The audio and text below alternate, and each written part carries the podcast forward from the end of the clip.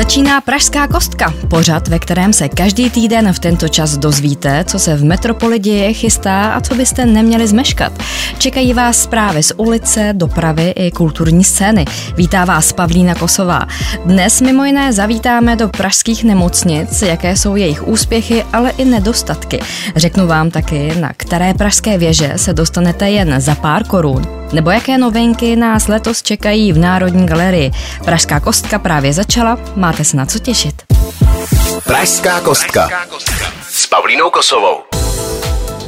Obrovský pokrok v asistované reprodukci. Už je tomu 30 let, co se v Pražském Podolí, konkrétně 5. ledna 1993, narodilo první dítě počaté ze zmraženého embrya. Kolik dětí takto ročně přijde na svět a jak se embrya uchovávají? Do laboratoře v Podolí vás zve Kristýna Tůmová. Narodila se v 8 hodin 40 minut, měřila 54 cm a vážila 3,5 kg a byla jedinou holčičkou narozenou ten den mezi 12 chlapci. To zapsali sestry do porodní knihy. Mělo to význam obrovský, protože to umožnilo posunout ten embryotransfer do budoucna. Význam je v tom, že vlastně nemusíme ty ženy opakovaně stimulovat, ale v případě neúspěchu toho embryotransferu, tak stačí ta embrya rozmrazit a transferovat, což je vlastně relativně jednoduchá procedura ve srovnání se stimulací a odběrem vajíček. Vysvětluje Pavel Darebný z Ústavu péče o matku a dítě v Pražském Podolí. Kryoembryotransferem, tedy transferem rozmrazeného embrya se tam podle Darebného ročně narodí zhruba 5 až 6 tisíc dětí. 50 na 50, respektive trošičku, o něco málo víc chlapců se rodí. Zmrazená embrya se dají uchovávat neomezenou dobu. Ve zhruba pětikovových nádobách s tekutým dusíkem jich v Podolí mají tisíce. Nádoby jsou ocelové, dvouplášťové, je to vlastně taková velká termoska. Uvnitř je 10 závěsů. V každém tom závěsu je ještě kovový nosič a v těch nosičích jsou plastové tubusy s různou barvou, jsou očíslované a v každém tom tubusu jsou uloženy jednotlivé trubičky nebo slámky a v těch slámkách jsou zamražená embrya nebo vajíčka nebo spermie. Popisuje embryoložka Jana Rutarová vzorky v malých tubičkách. Jsou označené i dalšími údaji. Pro rychlou orientaci ale lékařům slouží barevné proužky. Červená, žlutá, modrá, zelená nebo čirá, bezbarva. Když vytáhnete jeden ten vzorek, jak dlouho ho můžete takhle nechat venku? Pokud je pod hladinou dusíku, tak ho můžeme mít libovolně dlouho venku nesmí opustit ten kapalný dusík. Nesmí se dostat nad hladinu, jakmile nad hladinou, tak rozmrzne a musíme ho použít. Metody ke zmrazení tu používají dvě. V 90. letech se začalo vitrifikací, kterou na pracovišti v Podolí vyvinuli. Pak se krátce využívala druhá metoda, pomalé zmrazování pomocí přístroje. Mražení je založené na tom, že se velmi, velmi pomalu přikapává dusík do chladící komory. Tu máme tady. Jsou tam zase jednotlivé nosiče na ty slámky. Na těch se nasadí pumpa nasávací zařízení. A ty zvuky, které slyšíte, tak eh, to je ta, to sací zařízení, které tam vlastně přikapává dusík a ochlazuje tu chladící komoru. Podle Rutarové se k vitrifikaci na pracovišti vrátili nejen kvůli bezpečnosti metody, ale také kvůli její rychlosti. Kristina Tumová, Express FM. Fakultní nemocnice v Motole taky slaví osmdesátiny. Ani Motolou se ale nevyhýbají problémy, se kterými bojují snad všechny české nemocnice. Tím je i nedostatek lékařů. I kvůli tomu fakultní nemocnice zavřela dětskou zubní pohotovost. Další důvody vysvětlil Expressu ředitel nemocnice Miloslav Ludvík. My máme stomatologickou kliniku, která patří k nejšpičkovějším pracovištím v zemi. A tak kromě toho, že dělá úrazy, těžké otoky, záněty, stará se o nemocné pacienty, tak ještě zajišťovala zubní pohotovost, což znamená, že normálně vrtala plomby a trhala dětem zuby. Jenže na celé té klinice je 12 lékařů, kteří mají své práce až nad hlavu A v této chvíli prostě, kdy už i terénní zubaři nám klidně posílají děti, protože si s nimi takzvaně nevědí rady, my už to prostě nejsme schopni dělat. My musíme prioritně dělat to, na co máme úkol, což znamená starat se o ty nejvíce nemocné a nejsložitější pacienty. Jsme super specializované pracoviště. Pokud vaše dítě rozbolí zub mimo ordinační hodiny jeho stomatologa, budete muset do čekárny zubní pohotovosti na polikliniku ve Spálené ulici nebo do Tomajerovy fakultní nemocnice. V Motole ale i nadále bude poskytovaná péče, ale pouze urgentním případům, jako jsou úrazy nebo krvácení. Jak situaci na dětské zubní pohotovosti řešit, ředitel Motola Ludvík by recept znal. No já to nemám moc jak řešit, jako tento problém má magistrát, protože magistrát je pracoviště nebo je spíš orgán, který přiděluje těmto zubařům registraci. Takže jestliže umí magistrát dát 17 80 praktických zubařů registraci, tak kdyby se s nima domluvil, tak každý z nich by sloužil jedno odpoledne jednou za pět let. Já si myslím, že tento problém by uměl magistrát celkem snadno vyřešit. Pražský magistrát prý chce situaci řešit i s ministerstvem zdravotnictví.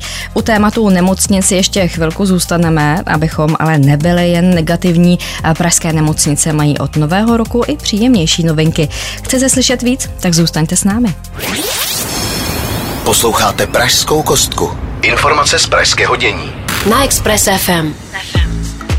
Pokud vás bolí v krku nebo po silvestrovských oslavách stále neslyšíte, můžete do Nové Orl ambulance do nemocnice na Františku. A podle mluvčí nemocnice Lucie Krauzové nemusíte být ani objednaní.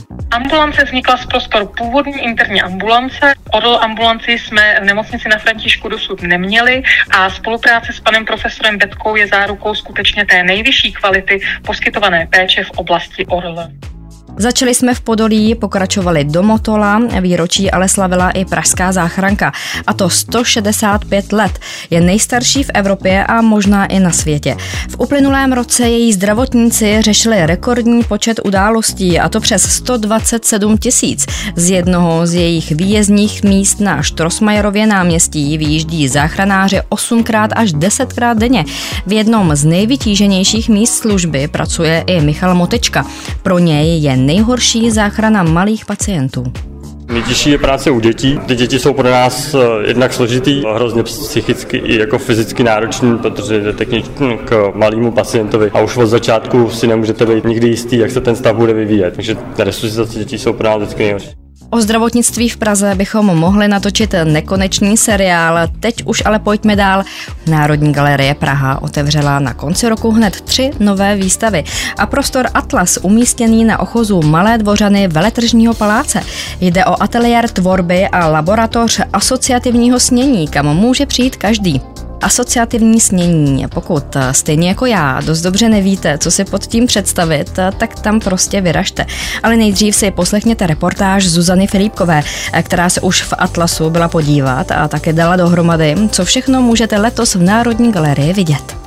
Prostor Atlas nabízí i místo pro relaxaci, kde se dá odpočívat na panelech s polštáři a dívat se jak z oken ven, tak do prostoru galerie. Můžete se sem opakovaně zdarma vracet s knihou, šálkem kávy, pracovat na svém notebooku nebo se sem vydat s dětmi. Je to Atlas tvorby, proto jsme oslovili uh, současné umělce a umělkyně k tomu, aby participovali v rámci našeho prostoru a vytvořili umělecká díla, se kterými může divák přijít uh, do styku, může uh, s nimi manipulovat, může je užívat, což jinak samozřejmě není možné. Doplňuje ve Veletržním paláci kurátorka Atlasu Eva Skopalová.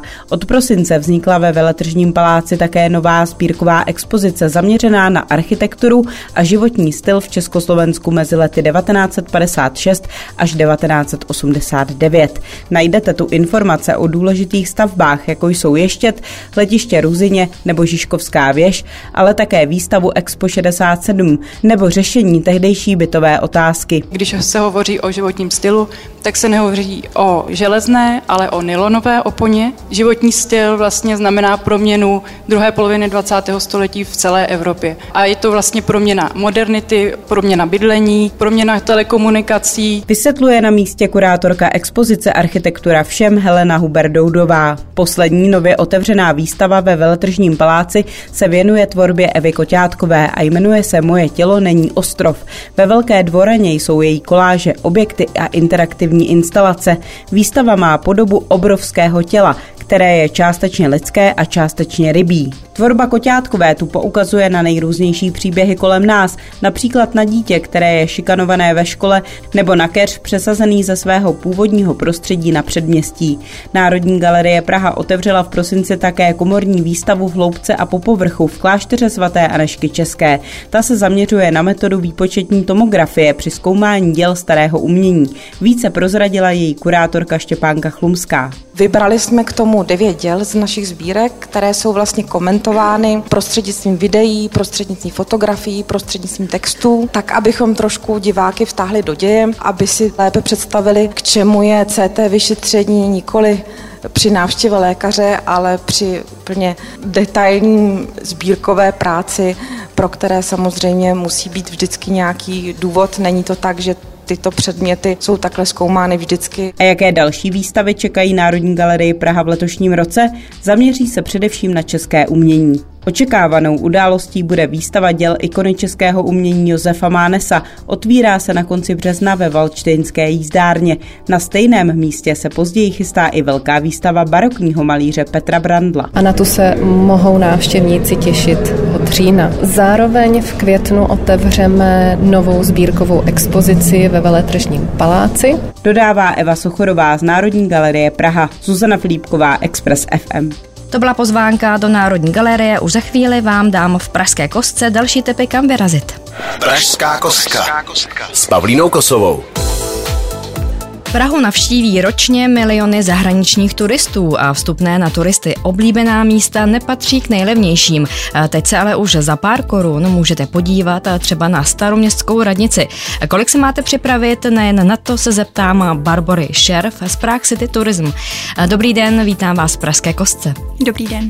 Prague City Tourism slaví 65 let od svého založení. Vy jste proto připravili symbolické vstupné na různá místa po Praze. Kam a za kolik se mohou lidé přijít podívat? Tak co se týče těch pražských věží, tam je symbolické vstupné 65 korun. Tato akce poběží od 11. února až do Velikonoc a vlastně každý víkend se zpřístupní jedna z těch pražských věží za tuto cenu. Očekáváte, že ta místa navštíví spíše zahraniční turisté nebo Pražané? To celoroční výročí 65 let od vzniku Pražské informační služby je spíše pro Pražany a pro tuzemské turisty, protože vlastně budeme nabízet například retro vycházky v dobových kostýmech. Jednou takovou je třeba vycházka barandovskými terasami, kde průvodce zavede návštěvníky nebo zájemce po těch nejikoničtějších částech Barandova vlastně v době, kdy Pražská informační služba vznikala. Zároveň je tam to vstupné symbolické 65 korun, také tematická jízda historickou tramvají, ale také rozhovory s pamětníky a výstava, která se připravuje. Pokud se vrátíme k těm pražským věžím, tak které konkrétně uvidíme za symbolické vstupné? Tak společnost Praxity Tourism eh, spravuje osm pražských věží. Je to Petřínská rozhledna, zrcadlové bludiště na Petříně, eh, Prašná brána, obě dvě mostecké věže na Karlově mostě, eh, Mikulášská městská zvonice, Novomlícká vodárenská věž a Staroměstská radnice.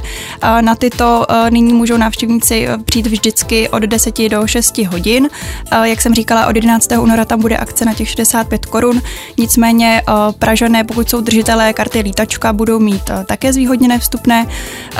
Potom uh, nabízíme uh, multivstupenku vlastně na všech osm pražských objektů. Dále zde kombinované vstupné, kdy mohou návštěvníci zkombinovat třeba uh, tu staroměstskou radnici s malostranskou mosteckou věží, také za zvýhodněnou cenu.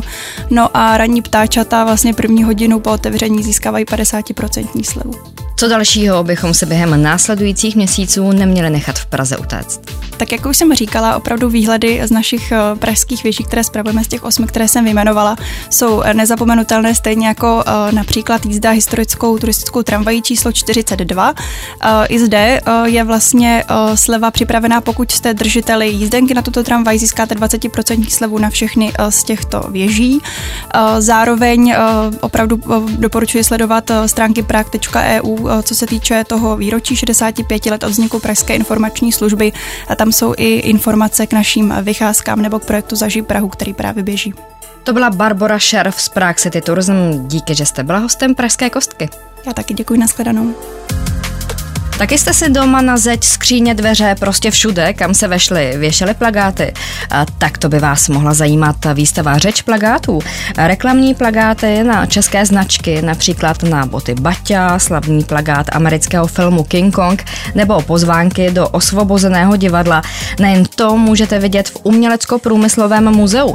Otevřelo veřejnosti malou část své unikátní více než 30 tisícové sbírky plagátů.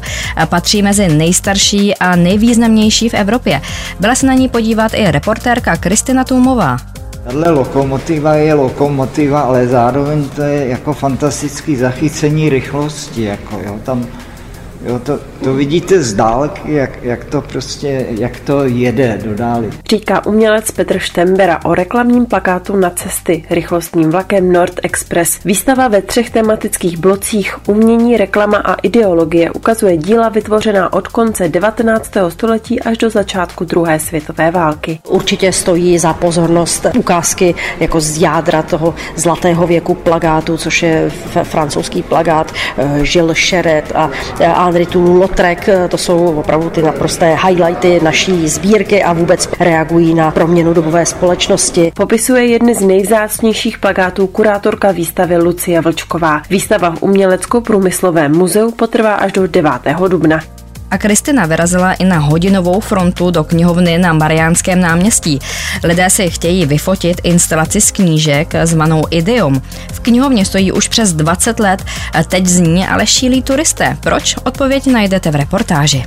Instagram. Instagram. Dozvěděli jsme se o něm z Instagramu, to schodně odpovídá čtveřice kamarádek z Německa. Knižní sloup na sociálních sítích zaujal i pár z jeho Africké republiky. I saw a little post about cool things to do in Prague, like interesting things that are not most people don't do. I think it's so clever, it's so cool and it also brings people to the library. Naprostá mimořádnost. Je to poprvé v turistické sezóně, tady vždycky byly skupinky turistů, fotili se, natáčeli si, ale naprosto běžný provoz, rozhodně to nebyla fronta za roh. Říká mluvčí městské knihovny Lenka Hanzlíková. Idiom z 8000 knih od slovenského sochaře Mateje Kréna tam přitom stojí už čtvrtstoletí. Loňský předvánoční zájem ale podle Hanzlíkové v knihovně všechny překvapil. Doteď byl eh, takový největší knihovnický trhák v celé Praze, barokní knihovna Národní knihovny a astronomická věž, takže tohle nás poměrně překvapilo. Organizujete tu frontu nějak nebo lidé sami tak přijdou a nastoupí do té fronty? My ji samozřejmě malinko zorganizujeme, ale jinak lidé jsou velmi organizovaní, stoupají si sami do fronty, čekají, až na ně přijde řada, pak velmi organizovaně se vyfotí, trvá to zhruba minutu a pak odcházejí. Lidé většinou čekají půl hodiny venku a půl hodiny uvnitř. Kristina Tumová, Express FM.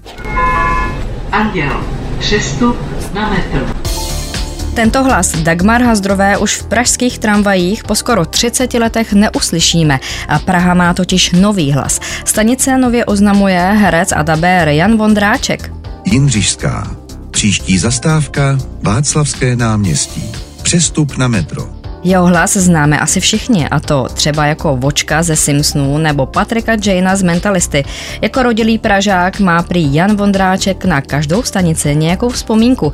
Na hlase to ale nesmělo být poznat musím říct, že se mi třeba stala hrozná věc, že já jsem asi šestkrát jsem nahrával, přitom už to bylo, jako bylo to totožný téměř ty hlášky, ale že jsem třeba nahrával dlouhá třída jako několikrát, protože jsem říkal, no tak tam budou jezdit kolegové do divadla, že jo, každý večer prostě hrát a, a budou to poslouchat denodenně, tak to musím pro ně udělat jako hezky. Je to vždycky těžký, protože když po nějaký době člověk přebírá hlas na který byli lidi zvyklí, tak samozřejmě je v hrozný pozici. Jo, já si to pamatuju tenkrát, když Vlasta zavřel, eh, přebral Simpsony, když začal dělat Homera, tak všichni byli zvyklí na pana Bedrnu a najednou a nebyli schopní to zkousnout. A potom už po roce to nikdo vlastně nevnímal, jo. Ale ten první náraz je vždycky těžký a tady samozřejmě eh, ještě je ta změna, že to je vlastně byl ženský hlas a teď je mužský.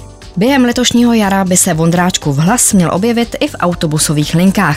To je pro dnešek vše. O pražské dopravě, nových uzavírkách nebo opravách metra budeme mluvit i příště. Hostem Pražské kostky bude Adam Scheinher, náměstek pražského primátora, který má na starosti dopravu. Za týden na Express FM se na vás těší Pavlína Kosová. Pražská kostka. Na Expressu.